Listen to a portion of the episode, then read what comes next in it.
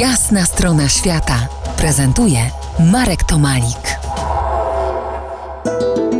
Dzień dobry wieczór. Dziś jasna strona świata oświetlona płomieniem ognia. Właśnie o ogniu chciałbym posnuć podwieczorne opowieści. Na początek chciałbym sięgnąć, zacząć od dalekich wspomnień z dzieciństwa. Pamiętam piece w naszym domu na wsi. W każdym z pokoi był piec kaflowy. W kuchni też ogromny, zajmował pół sporej wymiarami kuchni i to tam w kuchni był zaczyn żaru dla tych pieców w pokojach. Po przyjściu z pracy mama rozpalała najpierw w kuchni jak żaru pod paleniskiem było już sporo, dokarmiała nim po kolei piece w pokoju gościnnym i sypialni. Zanim piec się rozgrzał, pięknie huczał, snuł swoje opowieści, a ja wiernie słuchałem.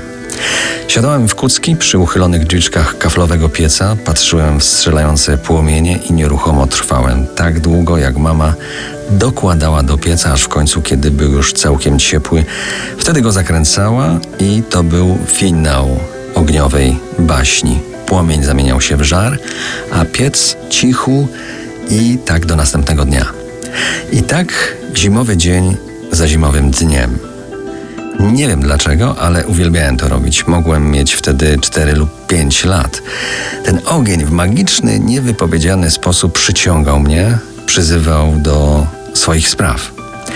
Jako, że mieszkałem na wsi, letnią i wiosenną porą paliliśmy w ogrodzie ogniska. Piekło się kiełbaski albo, o czym wam już kiedyś opowiadałem, piekliśmy na ogniu w żeliwnym garze duszonki, czyli ziemniaki z kapustą i wędliną.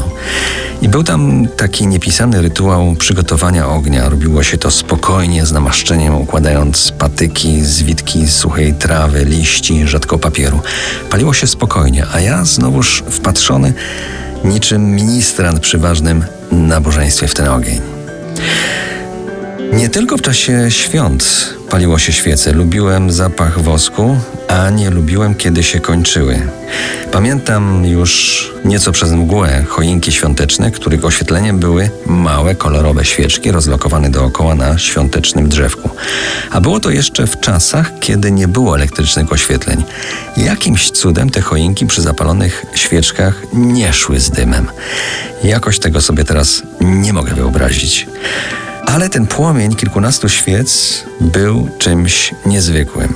W zielone świątki w maju lub w czerwcu pamiętam ogniska, sobótki palone noc świętojańską przy polach ornych.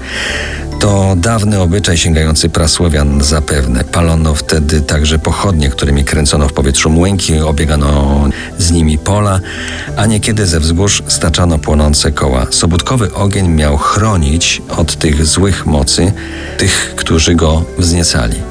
I tak w nieświadomym kulcie ognia sobie wyrastałem. Dziś wydaje mi się, że to samsary wcieleń przyszło do mnie, może z dalekich mi wtedy a antypodów od aborygenów, których istnienia wtedy nawet nie podejrzewałem. Ale to był dopiero początek moich ognistych fascynacji. Na ciąg dalszy moich opowieści zapraszam za kilkanaście minut. Zostańcie z RMF Classic po jasnej stronie świata.